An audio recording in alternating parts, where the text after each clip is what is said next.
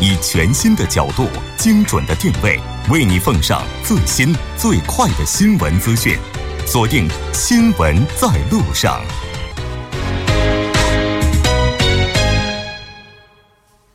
了解最新热点焦点，锁定调频一零点三，新闻在路上。稍后是广告时间，广告过后马上回来。新闻放大镜为您多角度、全方位剖析新闻热点焦点。那接下来我们要继续和金旭教授以及徐磊一起来了解韩国雾霾谁之过。如果您对这个话题有什么想法，也欢迎您参与进来。您可以发送短信到井号幺零幺三，每条短信通信商会收取五十韩元的通信费用。您也可以通过 YouTube 搜索 TBS Live Streaming，通过对话窗参与我们的节目讨论。那刚才我们提到了。说韩国目前也在为治霾做出着很多努力。金旭教授提到了绿化，而且呢也提到了其他的一些内在的内部的方面哈。我们来听一听徐雷是怎么看的吧。嗯，在韩国方面，它其实努力方向，就我所知，它跟这个国内是基本一致的。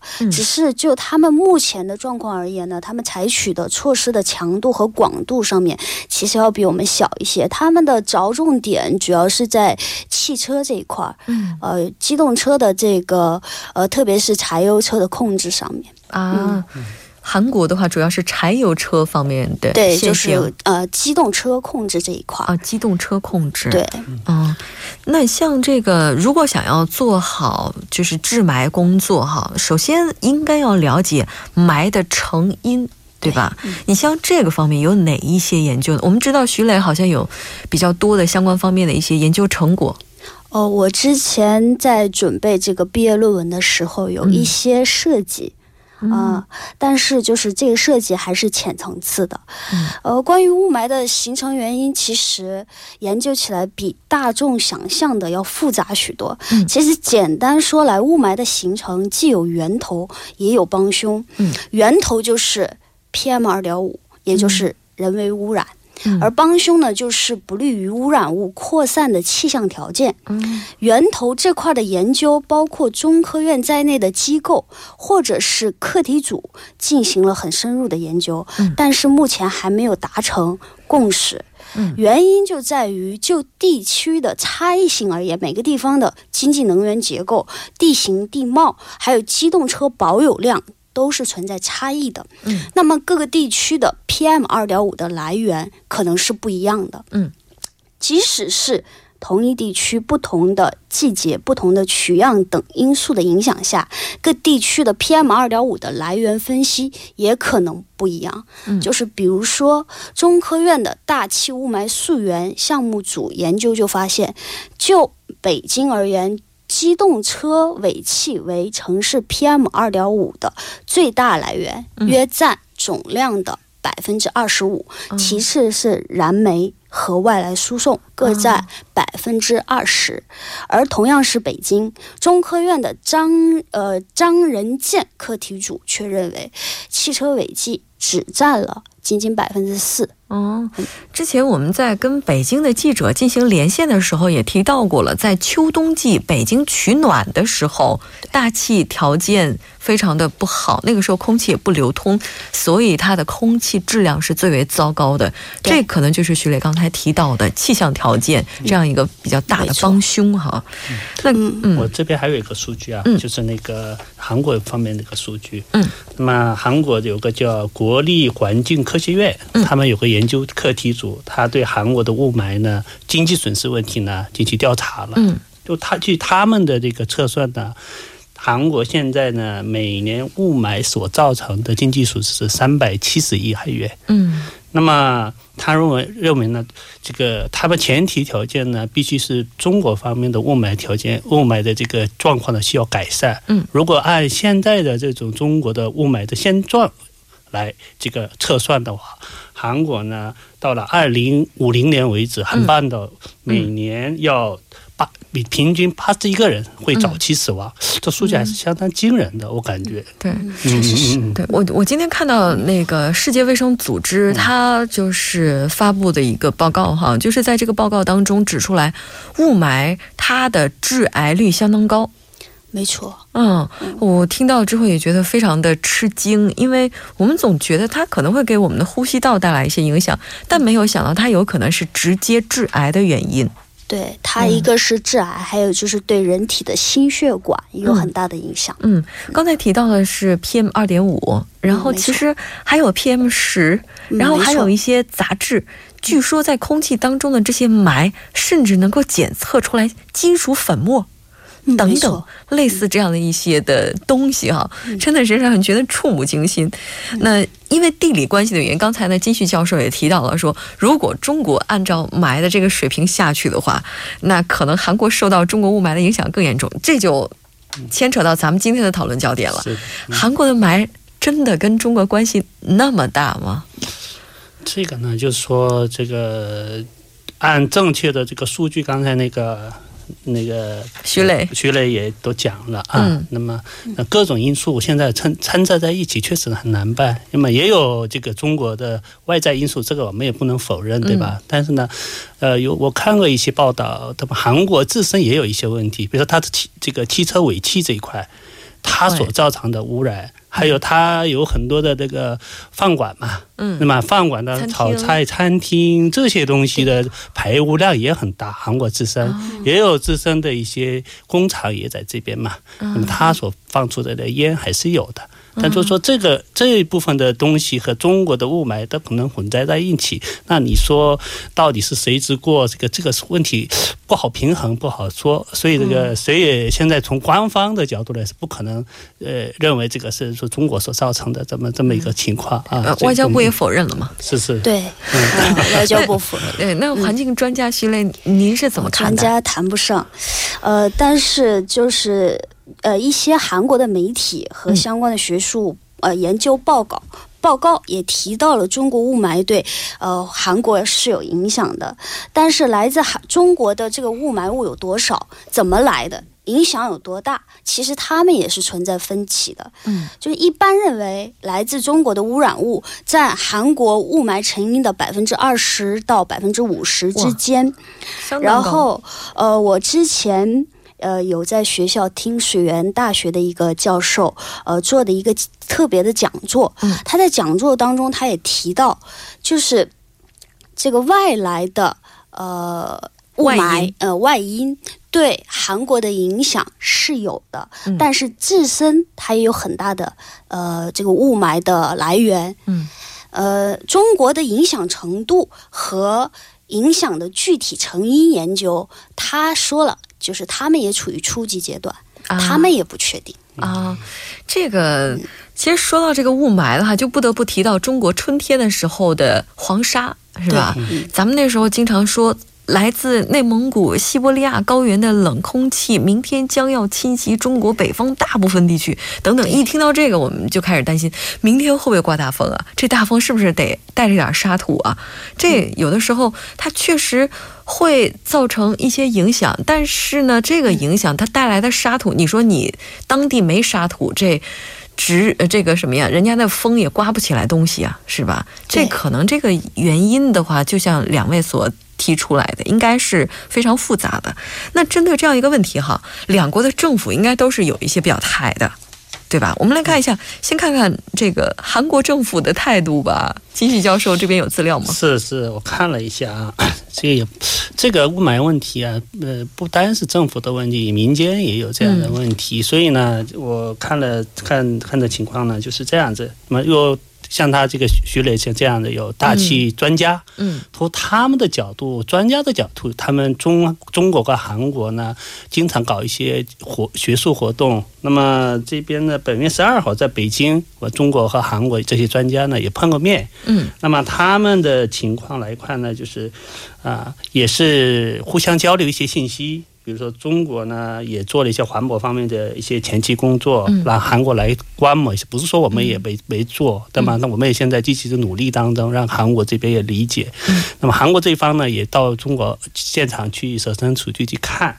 然后这样两国呢，就是对于这个 PM 二点五这样的问题，怎样去啊攻略它，怎样去把这个问题解决好。他们两这个信息交流，我觉得很重要。对，这样呢，互相交流。那么，中国的这个驻韩国大使馆这一块呢，就对这样的问题做了这这这个这样的一个座谈会，嗯，然后呢的一个政策政策意见，互相这个互相能不能达成某种谅解，这个也是共识当中，这个这个活动是正在搞的当中，但是呢，呃，嗯，他没有不不能说像达成某种共识，嗯，发表出来什么东西，现在这个这样的结果呢，好像没有。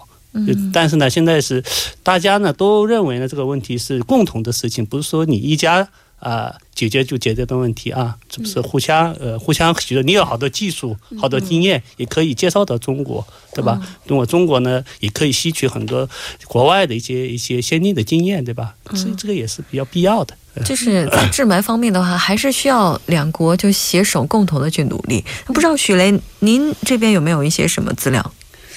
哦，我这边的资料就是，呃，中国政府呢，其实就是他的态度当然是比较积极的，嗯，啊，因为就是最近在开这个北京在开两会，嗯，呃，相关的一些重要级的这个领导人已经多次呃提到了雾霾这个词。我觉得这个态度毋庸置疑，嗯，但是你说政策这一块儿、对策这一块儿，呃，我觉得目前来看的话，中国的对策还要比韩国的相对多那么些，嗯，啊，中国的话其实很细化了，包括像是呃，就是制定合理的政府呃绩效考核指标体系，而且还呃调整产业结构，转变以。化石燃料为主的能源结构啊，另外呢，还构建跨行政区域的这样一个环境保护制度。嗯，那韩国方面呢？韩国方面主要是一个是排出源的管理，一个是强化与其他国家的合作，尤其是与中国的合作。嗯，啊，并且他们也开始全国性的，就是对雾霾进行一个预警。嗯，我们也看到了，现在基本上你在一些门户网站上输入 Mise Munge 的话，就能够看到很多的指数。对，然后我们可以去参考这些指数，了解当地的大气状况怎么样。刚才提到了合作的话，就据我所知，韩国的民间团体他们也会定期的在中国的像内蒙古地区啊，有这个植树造林等等，对对对，像这样的活动都是非常有意义的。那像这个关于雾霾哈，我们刚才提到两国之间的合作，据说韩国政府也是希望在这个方面展开环境外交。这个词也是非常特别的，环境外交。嗯，哎，不知道两位就是就是怎么去理解这样的一个环境外交呢？或者说，这个环境外交是不是它有可能会进行呢？或者说，我们已经在进行了吗？嗯，具体我也不是太清楚，但是呢，据我了解呢，就是他刚才是民间的这样的形式去的稍微多一点，官方的这个合作呢，相对还是相对滞后一点啊，这种感觉啊，因为有很很多很多因素在里边。那么，尤其现在关系也不是很好，在这种情况下，你要官方的做做做这个事情，现在目前来说还是稍微有有点难度。嗯，但是呢，我感觉还有一个问题呢，就是。雾霾本身，从经济学的角度来说，它也有一些治理的方法。嗯啊，那么它这一块呢，我觉得呢，是本身呢，从这个中国自身角度来说，它也是应该考虑怎样去做这个事情啊。嗯，我我觉得这个更重要，因为大家也知道，雾霾本身是它是公共资源嘛。嗯，那么 公共资源啊，不不是公共资源，不不不，空气本身是公共资源。对不起啊，说错了啊。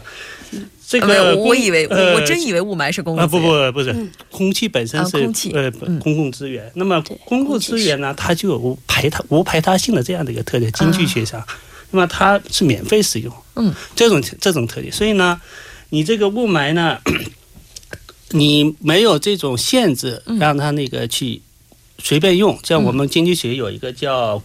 过去有一个叫“工地的悲剧”这样的一个呃典故，因为工地的悲剧，呃，工地的悲剧，因为大家都去放羊，过去中世纪啊，那么大都去放羊，久而久之呢，大家因为是草地是免。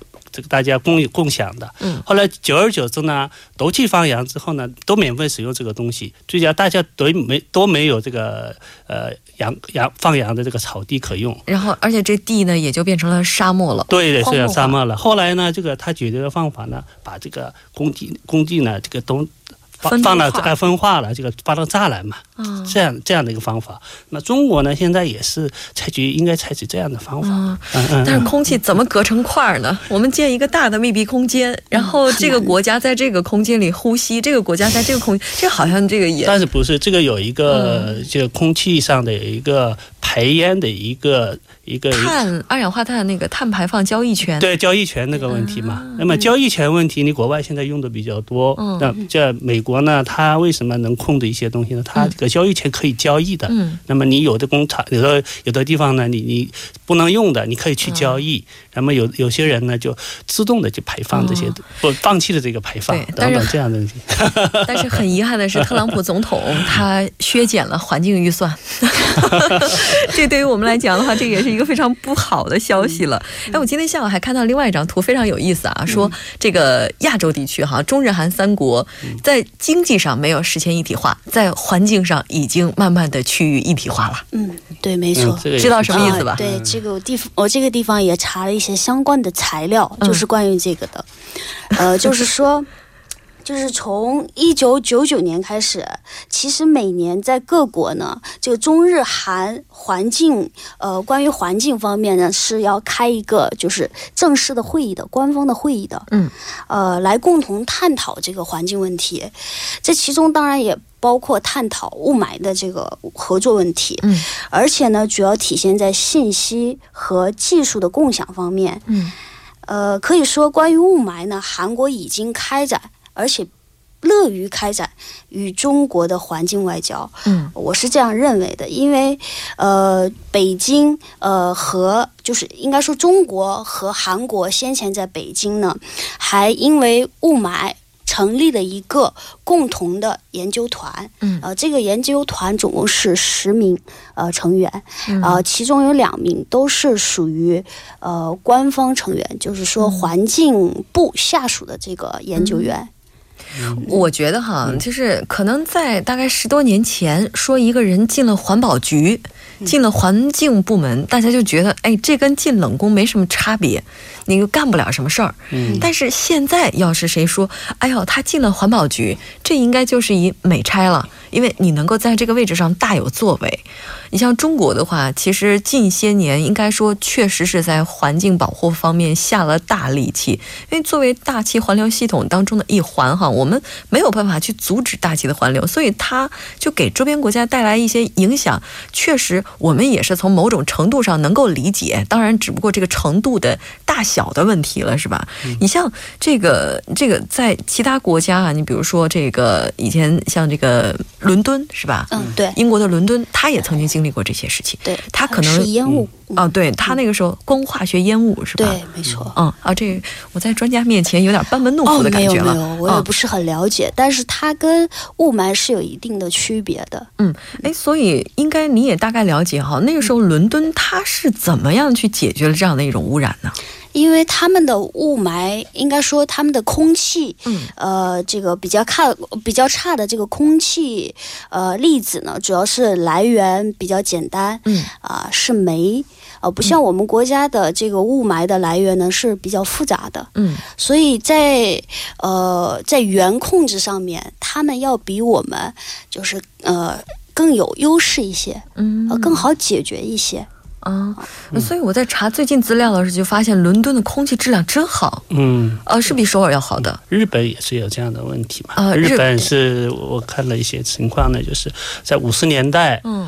它是跟这个跟中国情况比较相似的，因为战后到五十年代、六十年代快速发展呃，非常非常，尤其是他们那个什么，像那个神奈川呐、什么名古屋啊、大阪呐这些地方，就重工业区，跟现在情况很一样，那么也死了很多人嘛。当时在这种情况下，他们政府呢采取了很重要的一个法令措施，嗯，那么把这个雾霾呢，这个治雾霾呢，做一个从法令上这个加强化管理。那么强化管理的这个，他做了三个，我看了一个是这个工厂排烟这一块呢，控制控制的非常好。再一个呢是汽车尾气，日本你去了之后呢，你也可以看到，它汽车的后边呢都有一个过滤器啊，过滤器呃尽量排那些污染污染物，放出去的话就它抵挡这个啊做的比较好。嗯，还有一个呢就是一个大众交通，它这一块是有地铁化。嗯，那么。步行、自行车代代替地铁，这个是日本的一个特点。我在日嗯出行，嗯，我在日本待待了也大概六个月吧。我当时去，我。我天天骑自行车上班，上班，呃，步行。日本人一个多，我多愿骑自行车。那我感觉好像回到我们当时的九十年代啊，这种感觉啊。别别别看它是先这个发达国家，但反而退步到我们八十年代、九十年代那种感觉啊。所以，嗯，我觉得。其实，只要我们从此时此刻做起，还子孙后代一片蓝，别别还子孙后代了，就是让我们在未来享受一片蓝天，应该不是一件难的事情。最重要的是，大家愿意去做。对于我们每个人来讲呢，可能就是倡导绿色生活了哈。那今天非常感谢两位嘉宾做客我们的直播间，跟我们讨论这一期有关雾霾的话题。再见，再见，嗯，再见。那稍后我们来了解一下这一时段的天气以及交通路况。